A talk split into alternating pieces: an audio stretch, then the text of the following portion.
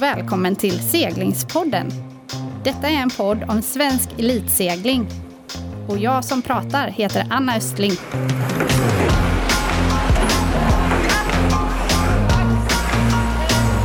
Seglingspodden presenteras i samarbete med Helly Hansen, Båtmässan Göteborg, Pilot Pen och Brant Båt.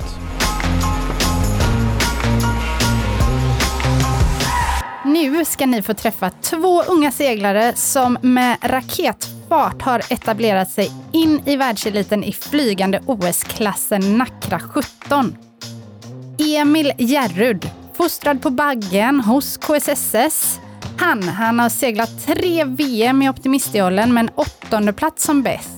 Han var femma på VM i 29er och han gick utbildningen på Seglargymnasiet i Motala och blev sedan uttagen som sparringrorsman i 49er FX för svenska tjejerna mot OS i Rio. Emil är nog en av våra yngsta olympier när han vid 23 års ålder seglade i Tokyo. Han är en riktig inspiration till att älska att vara på vattnet. Han flyger och presterar i mått och han får wingfoil att se busenkelt ut. Ni kommer snabbt förstå att han har tagit sig fram tack vare sitt grit och full fart framåt-anda.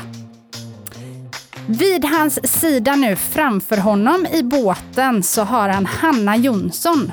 Göteborgstjejen med Juviks BK som modersklubb. Det här är en stentuff tjej. Hon är stark som få, träningsvillig och med hennes stora passion till våran sport har Hanna stått överst på pallen i både JEM i Eolen och SM i Laser Radial. Efter en tid i 49er FX så får hon nu ut max av sin styrka som gast i Nackran. Nu ska ni få höra Emil och Hanna prata om sin gemensamma satsning och bilden den målas snabbt. Teamet gör ett riktigt professionellt arbete mot sina största drömmar. Välkommen till seglingspodden Emil Järrud och Hanna Jonsson. Tack så mycket. Tack, tack. Kul att ha er med. Nu sitter ni ju inte här en halv meter ifrån mig, eh, utan ni är på ett mycket mer nice ställe än ett regnigt Göteborg. Eh, berätta, vart, eh, vart är ni, Hanna? Eh, vi befinner oss på Lanzarote just nu för eh, vinterträning i Nackran. Eh, så vi har varit här sedan den 5 januari och har haft väldigt fina seglingsdagar hittills. Ja, shit vad nice. Det har nästan blivit lite som ett andra hem för Swiss Svea Sailing Team nere på Lanzarote, eller? Hur, känner du dig nöjd med ditt andra hem, Emil? Jag är väldigt nöjd. Jag är nog den som eh, gör gör mest i mitt eh, andra hem. Jag, både för två år sedan när vi var här och nu så försöker väl jag komma ner hit i november eller december och sen stanna tills Palma i stort sett för att jag trivs som fisken i vattnet här. Eh, verkligen.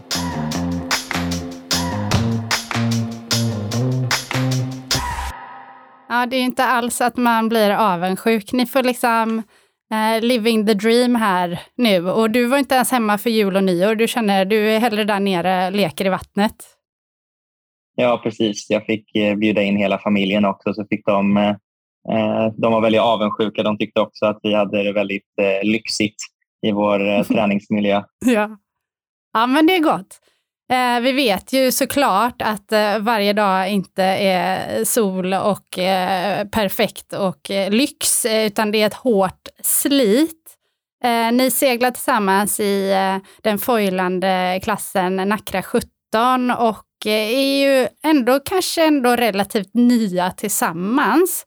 Ehm, Emil, du körde ju Nackra med Cissi Jonsson och ni gjorde ju en riktigt bra kampanj hela vägen mot Tokyo. Och jag tänker, du måste ju typ varit en av Sveriges yngsta seglare olympier. Kan det stämma? Eh, det är faktiskt, jag har faktiskt ingen koll på. Nej. Eh, jag var ju yngst just, eh, just den gången. Olivia är ett år eller två år äldre.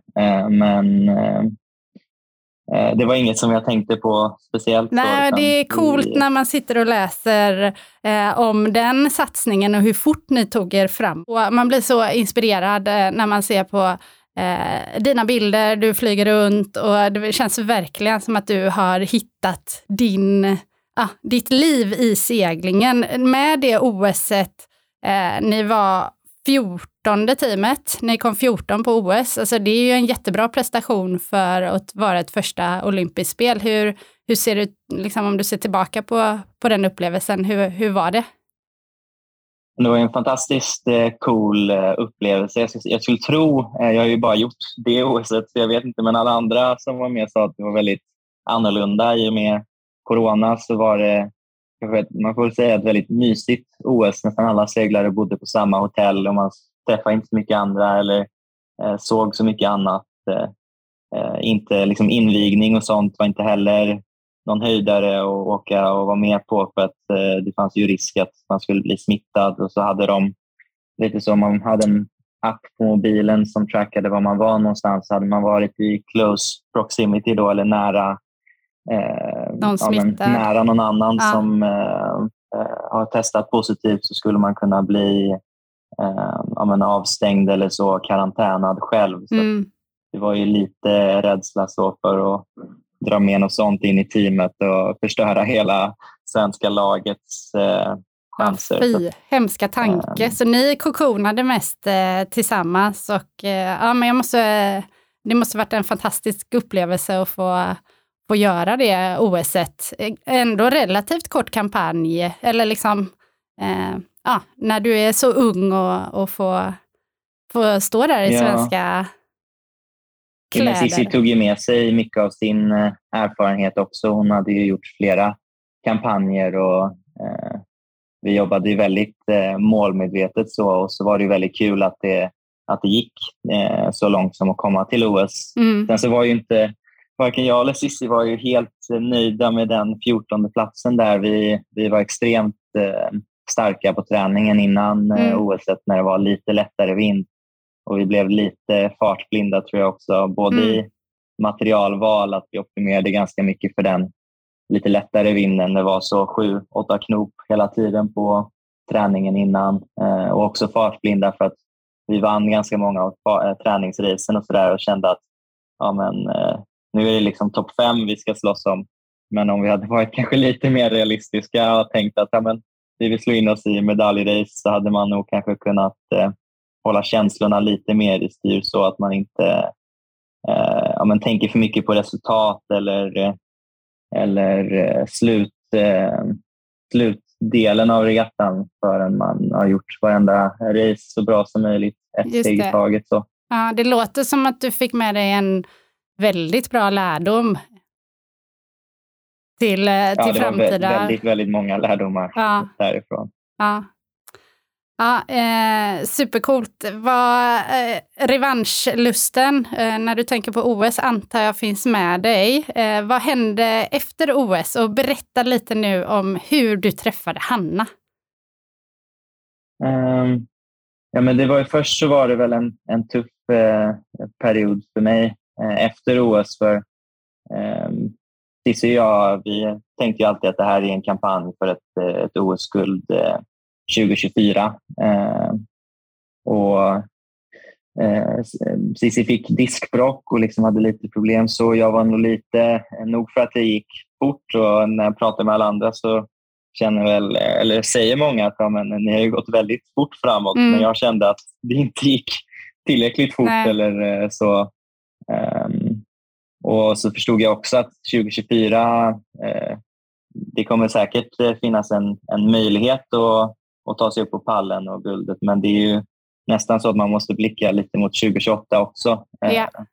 Och då, då landade det i att, eh, att jag blev lite osäker, kände att jag behöver testa lite med, eh, med flera och segla med.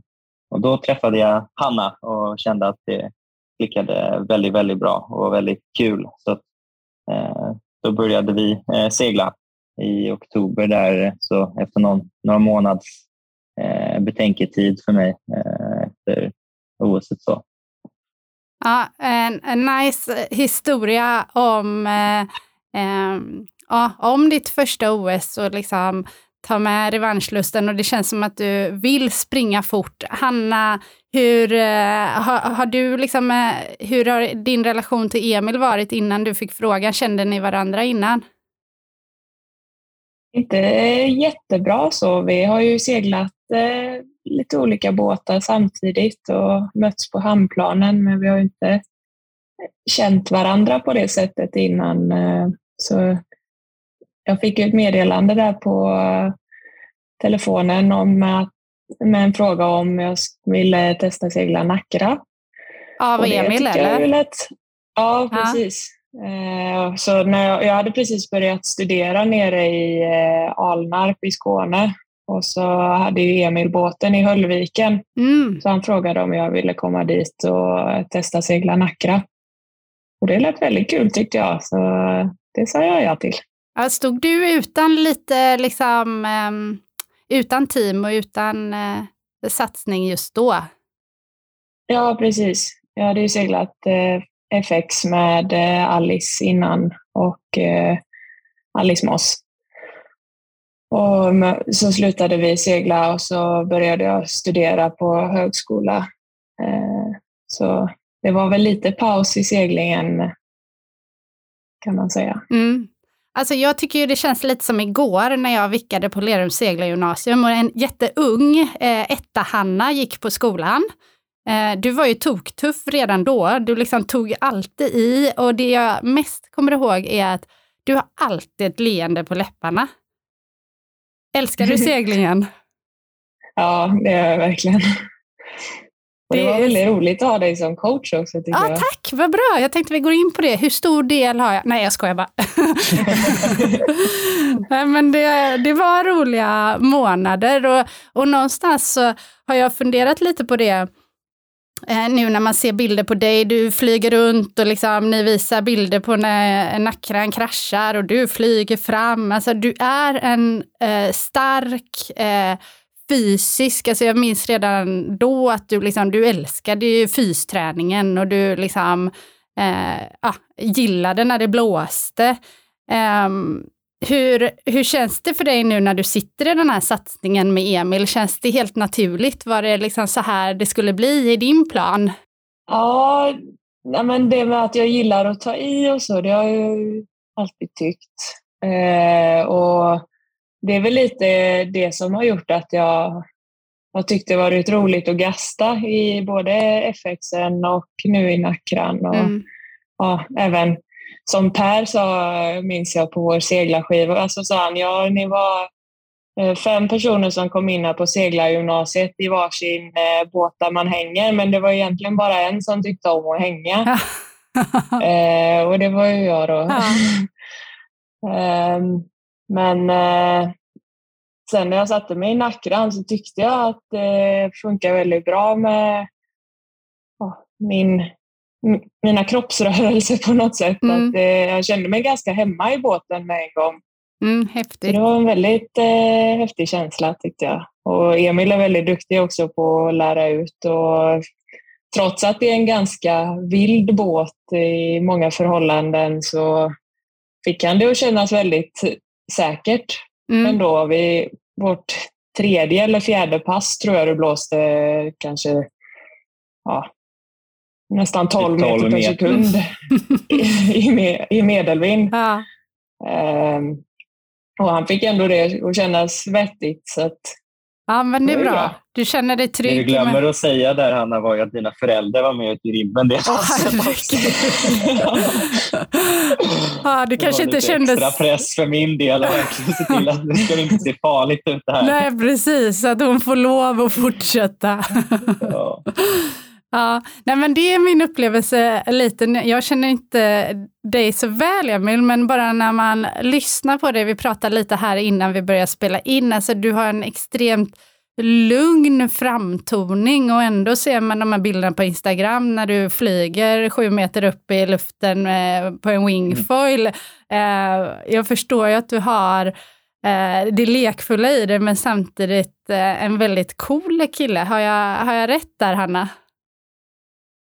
Ja, nej men det är ju mycket kärlek till vattensport och eh, allt som allt som går att leka med på vattnet eh, lockar mycket verkar det som. Men också väldigt omtänksam och ödmjuk och snäll. Så. Ja. Ja, vad roligt. Det ska bli väldigt kul att se. Alltså man tänker på de här mixteamen och det, det finns ju ganska många där ute som kanske tänker, nej men gud, det skulle jag inte kunna tänka mig. Eller hur, liksom, vad är svårigheterna? Emil, du har ju seglat många år nu i och med att du körde med Sissi innan. Vad har du att säga till dem som liksom är skeptiska till, till mixed-upplägget just för sin egen del när man är en satsning och man eh, man är i den situationen.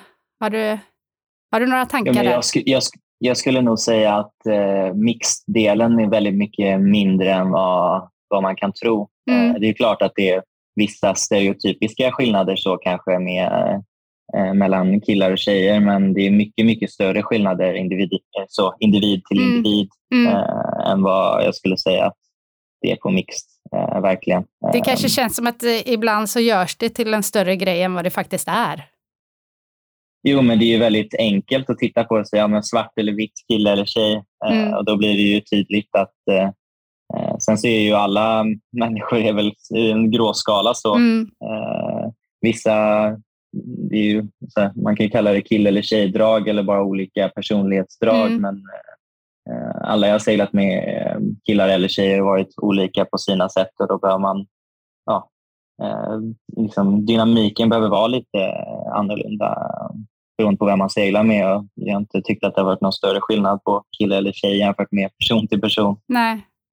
Och vad är liksom, om du ser på den här satsningen nu som är relativt ny, vad, vad behöver du göra för att Hanna ska må bra? Har du lärt dig det redan?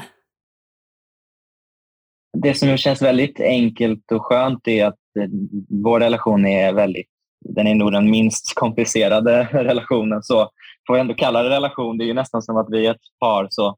Ja, Men, precis. Eh, det, det, är inte så, många, så mycket konstigheter eh, skulle jag säga. Utan eh, Jag kan vara mig själv väldigt mycket och sen så känner jag såklart, försöker känna in när det är något som inte stämmer för Anna och ställa en fråga. Så och framförallt lyssna.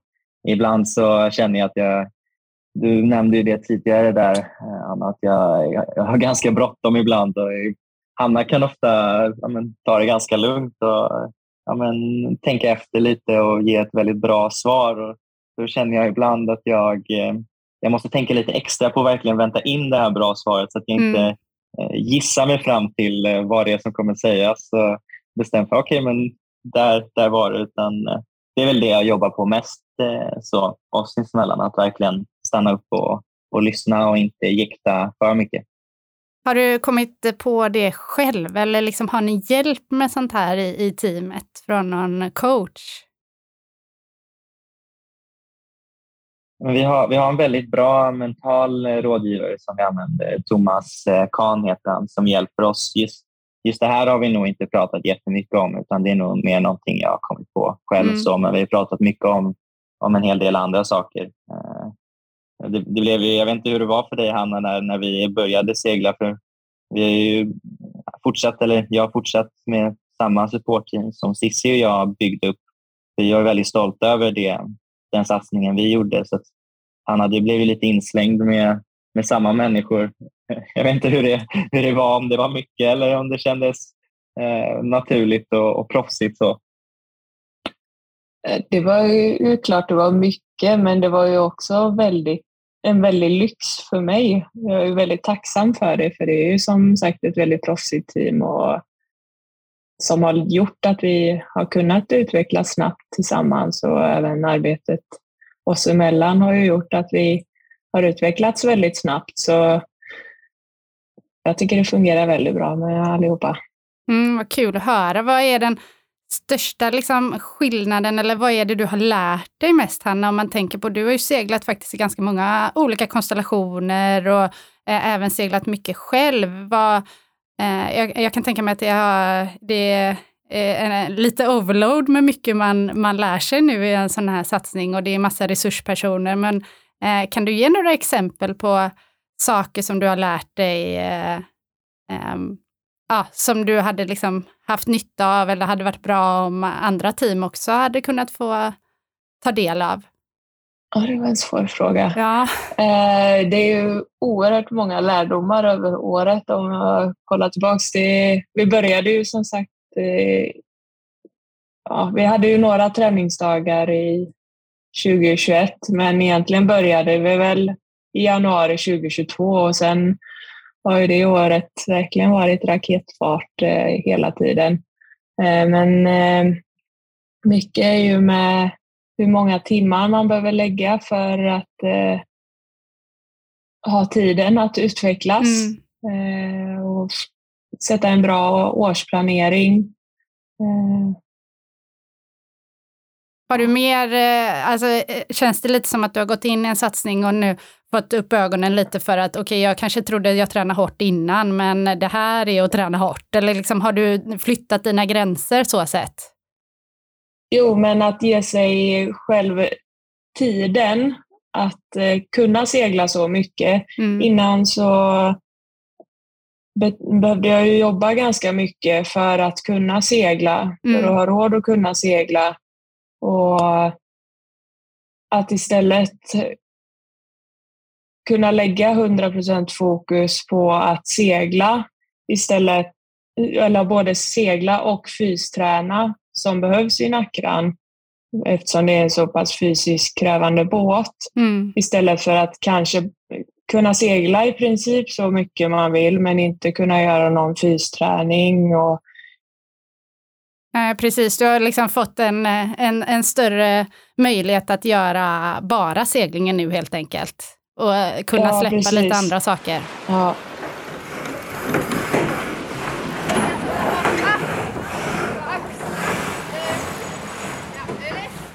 Jag var lite inne på det här om vi, om ni är en ny konstellation och ni har fått liksom, eh, bra resurser och professionell hjälp att, att forma ert team på en kort tid. Eh, vad, vad har ni för tips eh, till andra seglare som kanske sitter i eh, en vinterpaus nu men snart ska börja dra igång och faktiskt sitter i nya konstellationer. Vad, vad är det viktigaste att tänka på när man börjar segla med en ny person, Emil? Ja, men det är ju, jag, jag tror att eh, man får tänka att eh, det är svårt helt enkelt. Det är väl första eh, liksom, inblicken. Så att det kommer ta lite tid. Framförallt om man kanske byter från att ha seglat samma klass med någon annan så kommer det ju kännas lite så. Eh, det går ju lite långsamt i början förstås. Mm. Sen så var ju Hanna så snabb på att lära sig att det var en väldigt kort period men ehm, det blir ju en unik situation för att jag kunde nästan vara lite så tränare i början.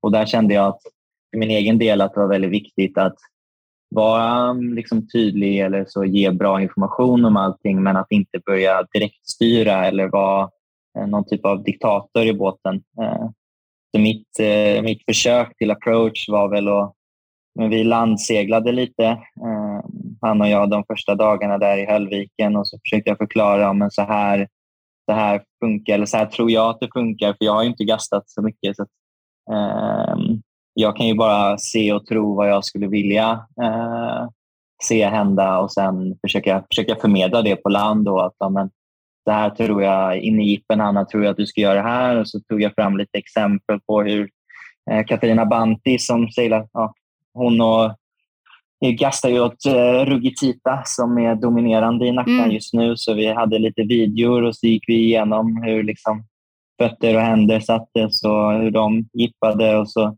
skrev vi ihop några små korta så, dokument om hur jag skulle liksom, kommunicera och vad, om, om Hanna behövde svara eller vad hon skulle svara lite så snabbt. Så att, eh, min tanke var att Hanna behövde pendla lite från Alnarp då till Höllviken, att hon kunde titta lite på bussen så innan hon kom till Höllviken för mm. att det inte skulle bli en overload av bara nya saker när man kom ut med manövrar och kommunikationen för att vi skulle kunna fokusera lite mer på ja, men tekniken och, och samspelet. För det är det som är det absolut viktigaste oavsett klass, att man har väldigt bra samspel.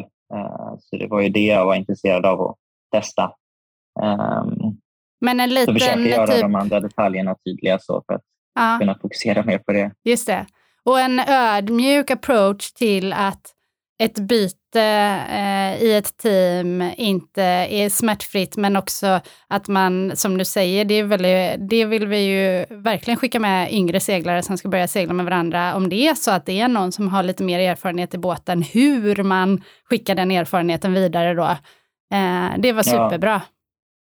Ja. Och, jag tror verkligen inte att man ska, man ska inte vara kaxig där och tänka att, liksom att om jag skulle tycka att ja, men jag vet ju allt, lyssna nu bara Hanna och ta åt dig allt som jag säger direkt. Utan eh, så, så tror jag inte att det funkar utan det får ju vara att man ger lite små tips mm. eller idéer och sen så eh, om Hanna väljer att tycka att det är en bra eller en dålig idé så får, får man ju utgå från, eh, från det sen. Men också i den ödmjukheten att vara ödmjuk för att det kan ta lite tid. tid. Nu gick mm. det ju väldigt, väldigt fort för mig och och Hanna att komma upp i nivå. Vi körde ju liksom tio dagar ihop och sen så åkte vi på VM i Oman där vi lyckades komma till medaljrace. Det var ju liksom, fantastiskt. Eh, ja, men extremt. Men eh, det borde ju ta väldigt, eh, det borde ta tid. Eh, jag var väl inställd på att det skulle ta lite tid. Mm. Ja, men det är bra att man, eh, att man har det med sig. Och för Hanna, för dig då som gick in i det här teamet eh, baserat på det du har lärt dig, vad skulle du vilja skicka med andra team som är nya? Vad, vad för dig är det viktigaste för att sätta teamet så bra som möjligt? Mm, jag tror det är väldigt viktigt att vara nyfiken på att lära sig nytt hela tiden så att man inte låser sig på att nej men så här har jag alltid gjort eller så här vill jag att det ska, ja, att det ska vara precis nu. Mm. Sen så kan man ju inte ändra allt för mycket på det men ändå ha en ödmjuk approach och nyfiken approach till eh, att lära sig nytt.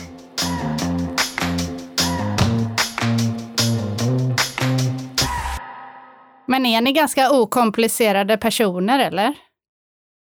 Det är väl jag och nej skulle jag säga. Jag tror att vi båda kan vara ganska flexibla och lätta att göra med men ganska tydliga åsikter båda två också skulle jag säga. Eh, liksom andra eh, men, saker man vill hinna med att göra. Så att, eh, helt, eh, vad skulle du säga Hanna?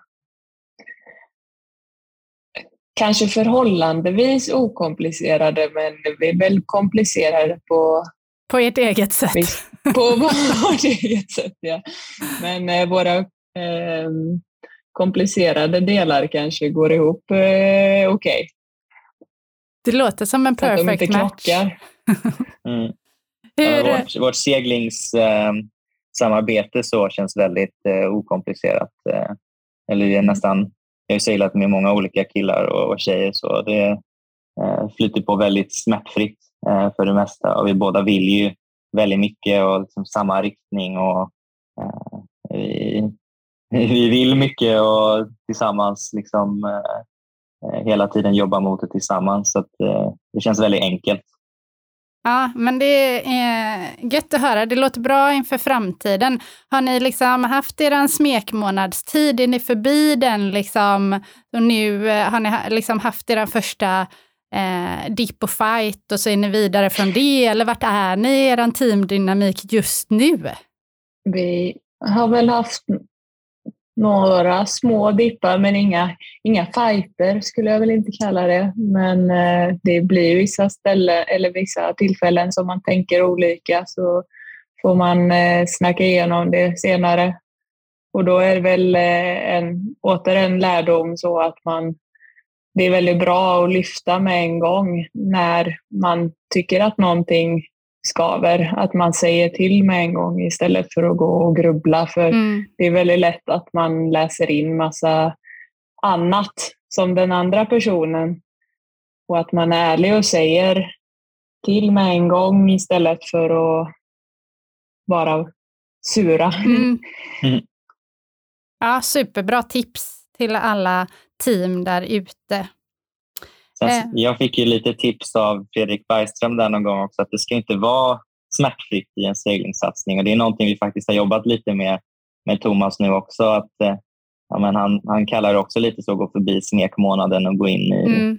eh, i så ett high performance team eller Mm. att man verkligen är eh, för maximal utveckling så behövs det lite ja, men, starka viljor och att man vågar säga liksom, det man vill och verkligen pusha stenhårt och då kommer det bli lite friktion. Och, eh, han och jag börjar känna varandra så bra att lite friktion är inte, är inte ett eh, problem utan att man eh, vi vill båda väldigt mycket och, och gärna snabbt också och då måste man eh, kunna vara lite hård emellanåt också. Så det är inte bara en dans på rosor så. Eh, Nej, för verkligen inte. extremt Ja, men jag blir också väldigt glad när jag, alltså jag har ju alltid själv förespråkat det här med att jobba med en coach på teamet och liksom inte alltid bara eh, jobba på vattnet och det tekniska. Och, och eh, ja, men det gör mig väldigt glad att höra att ni verkligen har gjort det och när man hör det ni säger nu så förstår jag att ni har jobbat på det. Eh, för det ni säger är inte säkert att det bara eh, är jättelätt att hitta till helt själv utan hjälp utifrån. Så att, eh, ja, bra, bra grej. Heja er!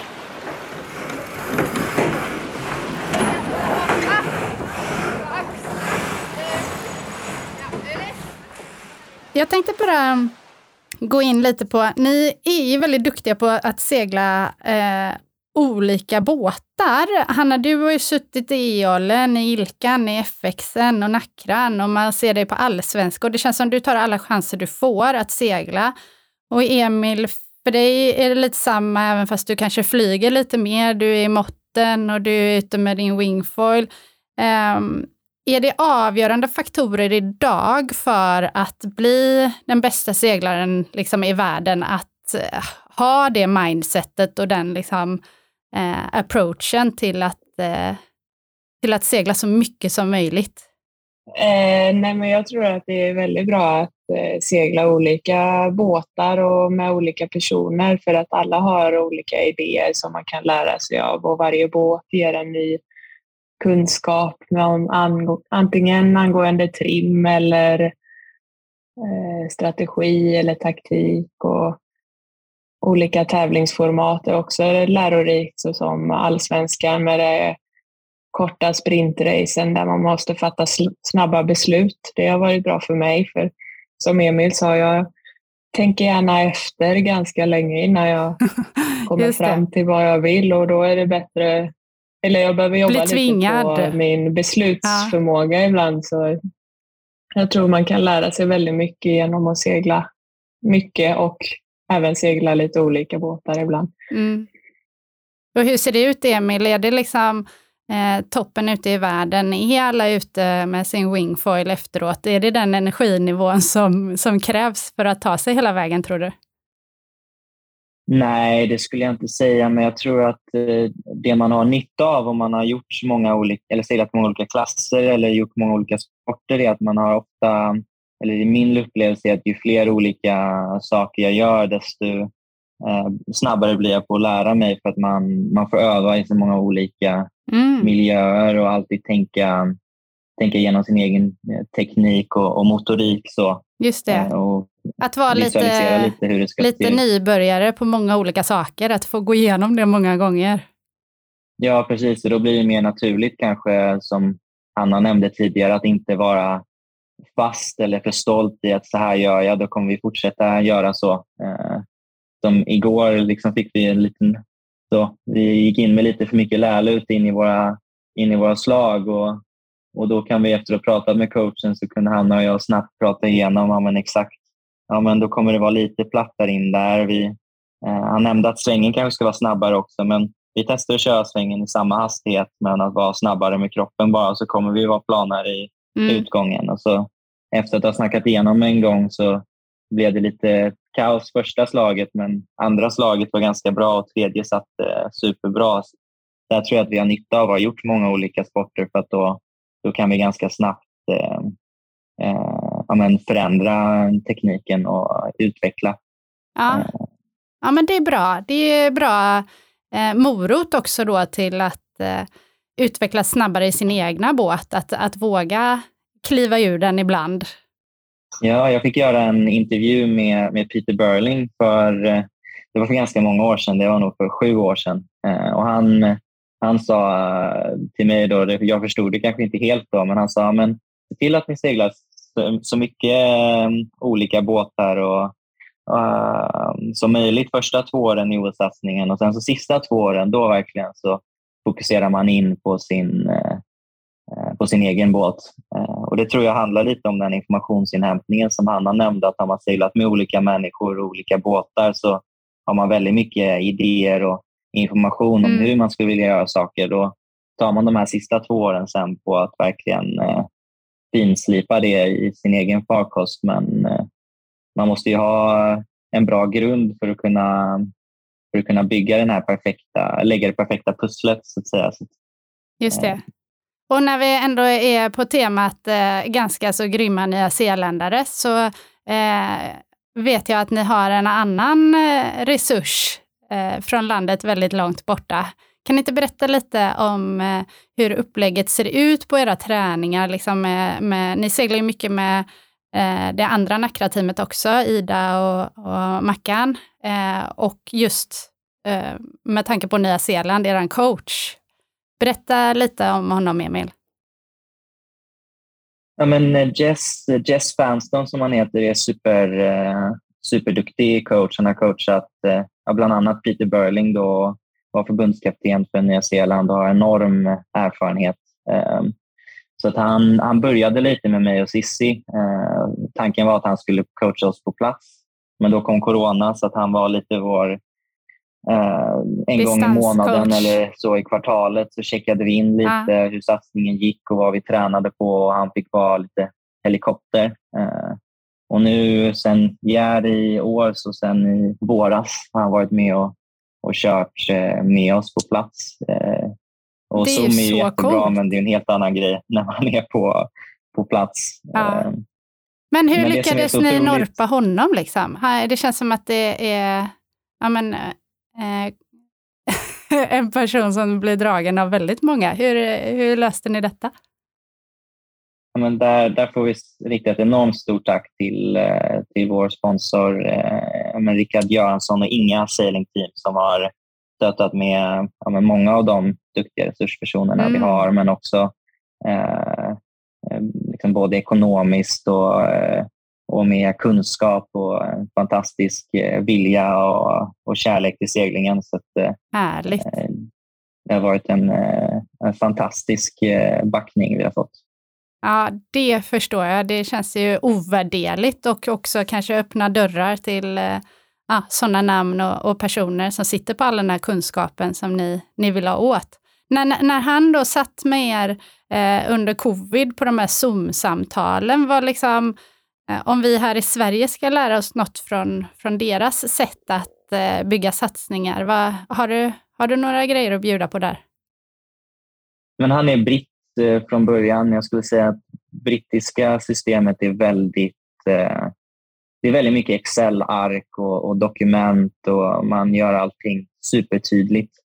Och hans, eh, jag skulle säga nästan hans huvudfilosofi som coach är att man ska ha gjort 80 procent av besluten eh, eh, innan man kommer till banan. Mm. Eh, man har bestämt liksom alla inställningar och hur, hur tekniken ska se ut, vem som gör vad. Liksom.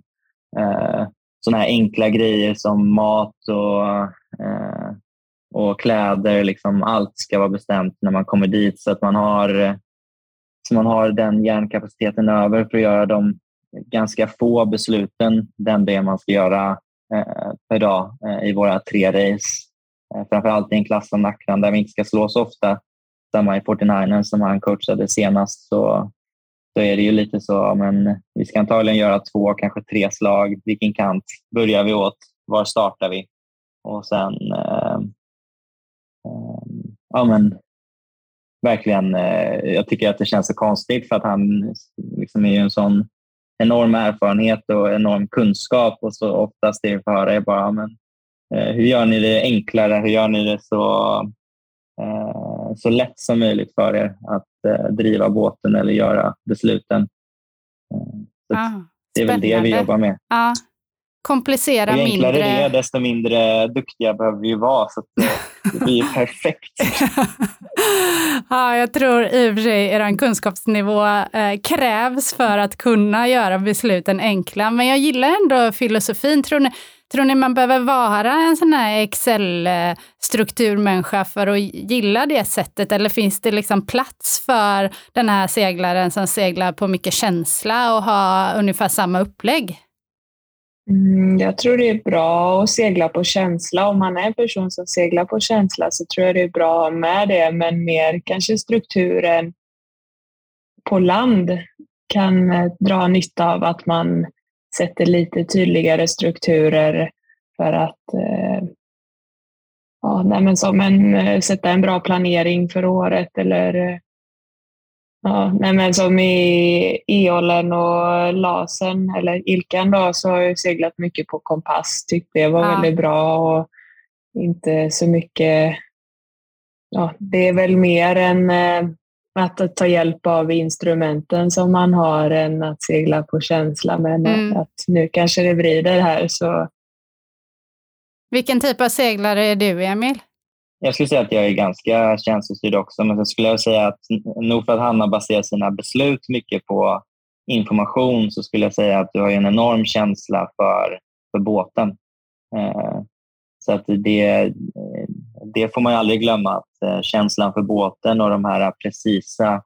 Alltså, Nackran är ju enormt komplicerad. Vi har hur många kontroller som helst, men eh, när det kommer ner till det så det vi jobbar mest med, det som ger oss mest fart, är när Hanna eh, drar i, stor, i storen och när mm. jag petar på rodret och att vi ska göra det i synk och mm. helst så lite som möjligt med så mycket effekt som möjligt. Eh, så det är känslan, jag tror att i alla OS-klasser är farten bland det viktigaste och där är ju känslan för båten extremt viktig.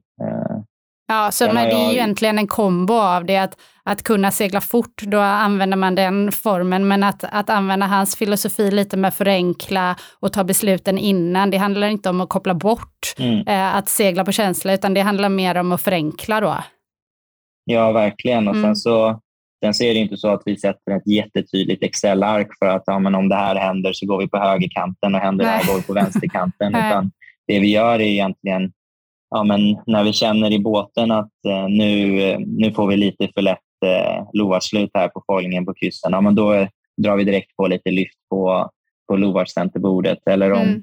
eller om det känns lite eh, långsamt i båten, är det Hanna som släpper storen först eller släpper Emil travaren? Just det. Um, och då använder vi vår känsla och kommunikation för att göra dem där snabbt, men det är ju fortfarande känslan som är drivande till att eh, kunna göra förändringar. Eh, mm.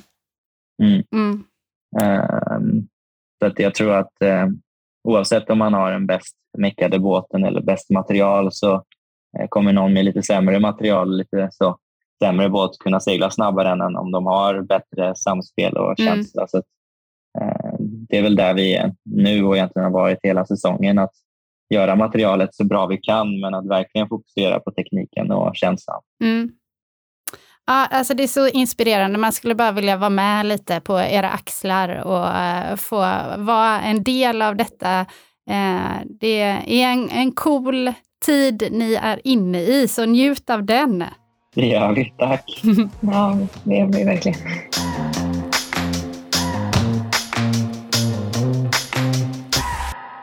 Och om ni drömmer nu lite då, vi, ni blundar och drömmer och ni har obegränsade resurser, liksom, vad, vad är det man skulle vilja addera i, i den här seglingssatsningen ni gör nu? Finns det några sådana, eller är det perfekt som det är nu? Alltså jag skulle säga vi, vi, har, eh, vi har fått en sån eh, fantastisk backning av klubb och förbund och, och sponsorer att vi har haft extremt eh, bra möjligheter och så tittar man runt på handplan så är det en del team som, eh, som tar in väldigt många liksom, personer för att slipa foils eller mecka båt och sånt där. Och det är klart att man kan bli lite avundsjuk, men jag tror att för att ha full förståelse för sin egen båt och, eh, och verkligen veta att varenda detalj är som, eh, så bra som man verkligen vill så, att, så gillar jag att, att göra det själv och han och jag gör mycket av tänkandet och utformandet så tillsammans. Så eh, det är inte någonting det är någonting jag ibland tänker så här, åh vad skönt om någon annan kunde splixa våra tampar eller eh, polera båten. Men jag tror att eh, för min egen trygghet att verkligen känna i kroppen att varenda detalj som går att optimera är gjord så bra som möjligt så vill jag ändå göra, vill jag ändå göra det själv. Så Ja. att, eh, eh, jag skulle säga att vi är väldigt nöjda. Och du berättar ju att ni har släpat båten till eh, trädgården där ni bor nu så att ni kan mecka på den nya båten lite hela tiden. Ja, precis. Eh, Det låter som ni har fötterna på jorden och inte har några sådana här rockstars-tankar utan eh, göra själv. Ja, men både och. Vi får ju jättebra hjälp i ett forskningsprojekt som, eh, som en tjej som heter Laura Marimon som seglade Nacra innan har lett. Eh, Så hon jobbar på SSPA, så de har ett projekt med att hjälpa oss i... De har hjälpt seglingen i många år, men just nu så hjälper de bland annat oss då i Nackran och eh, se till att våra plattformar, själva skroven då är liksom parallella och raka och att det inte är massa glapp. Och så har vi eh, mätt styvhet på foils och, och master. Och, eh, så att vi har ju lite så rockstar-hjälp ibland också. Men eh, sen så i slutändan så får vi alltid vara med i processen Ja. och lära oss enormt mycket. Ja, vilken Eh, fantastisk vi- utbildning. Jag tänker så här, när du 2030 då är klar med din KTH, då har du också den här megaseglingsutbildningen som ni går nu. Det är inte att eh, förringa. nej, verkligen inte. Det är en fantastisk eh, möjlighet och den försöker vi ta tillvara på och verkligen eh, eh, Eh, ja, men, om det är någon som någon gång behöver någon att, att segla med också så, så finns vi och ställ gärna en fråga. Så jag eh, skulle gärna vilja liksom fortsätta med seglingen sen efter min eh, olympiska karriär också. Så att, eh, man, när man lyssnar på dina andra podcast med Phil Robertson eller Kyle som eh, har gått från matchracing eller lite olympiska drömmar men sen ganska snabbt in på den eh, mer kommersiella seglingen så, så eh, blir det inspirerande att veta att eh, när man är lite för eh, om det är lågan som slocknar eller om det är kroppen som säger emot så finns det ju eh, annan segling som man kan fortsätta med i stort sett livet ut. Så att, eh, det är en fantastisk sport vi har. Verkligen. Eh, det kan bli ett sånt final statement och the word från eh, Lanzarote och Emil Järryd och Hanna Jonsson.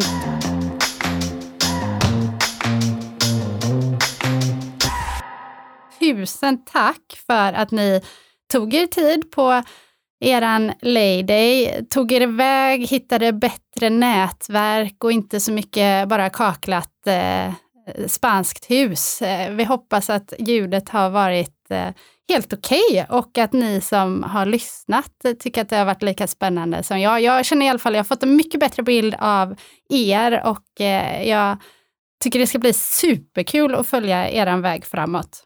Ja, tack så mycket för att vi fick komma. Och Hanna hon har hjälpt till att fixa en väldigt proffsig eh, Instagram-sida också som vi har. Vi finns även på Facebook, så ni får jättegärna följa vår satsning. Precis, vi lägger länkarna i inlägget här ehm, där ni hittar podden och på Instagram seglingspodden så länkar vi till er. Eh, lycka till nu eh, och ta hand om varandra. Fortsätt med det här jobbet på teamet och Eh, skriv gärna ner era grymmaste lärdomar så nästa gång jag pratar med er så har ni ännu mer specifikt vad vi kan skicka vidare för att allt det ni lär er det vill vi liksom få ut till flera. Okej, sista frågan. Eh, ni vet säkert eh, vad den eh, består av. Den består ju såklart av vem eh, mer skulle ni vilja höra i seglingspodden? Emil, vi börjar med dig. Vad, har du någon sån här drömgäst? Men jag hade gärna lyssnat på Julius Hallström. Vi seglade 49 ihop innan, men nu är han eh, dunderproffs. Seglar SLGP och allt annat snabbt och roligt. Så ja. jag hade gärna hört hur det är för honom nu. Och, eh, jag har ju såklart pratat med honom lite på egen hand, men intressant att höra dina bra frågor. Ja. Ja men kul. Och apropå det här med Rockstar så kan jag faktiskt meddela om att han står på listan men han inte, han, eh, i och med att han seglar så professionellt med det danska teamet så har de till och med liksom någon sån här media eh, gäng runt sig. Så det var de som kontaktade oss för att fråga om vi kunde ha med oss eh, Julius och vi bara yes, självklart. Så att det finns några sådana rockstars, men det tar vi senare för dig, Emil. Då. Ja. ja. det låter bra. Bra tips. Eh, Hanna, har du någon som du eh, skulle vilja lyssna på så tar jag gärna det också. Oj. Ja, den är lite svår. Det finns så många. Nej, men det kan vara roligt att höra på Ida och Marcus också då, med våra träningspartners och konkurrenter. Just det, smart där. Kan vi dra ut lite bra tips från dem? ja, men klockrent. Vi tar med oss det. Jag är in eh, Ida och Mackan till studion och eh, tusen tack för att ni var med och vi hörs snart igen. Det ska vi göra. Härligt. Tack så mycket för idag. Tack Hanna och Emil. Eh, ha, ha det gött. Vi är inte alls avundsjuka. Jag ska gå ut här i ösregnet och så kan ni ha en härlig dag. Ja. Ta hand om er. Hej hej! Hej!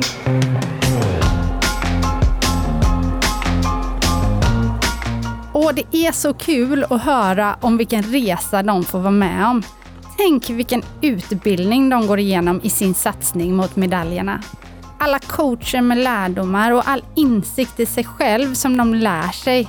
Allt tack vare att de vågar ge allt och gå all in med sin passion i vår idrott. Tack Hanna och Emil för att ni inspirerar oss. Och tack ni hemma för att ni har lyssnat på detta avsnittet. Vi hörs igen om två veckor.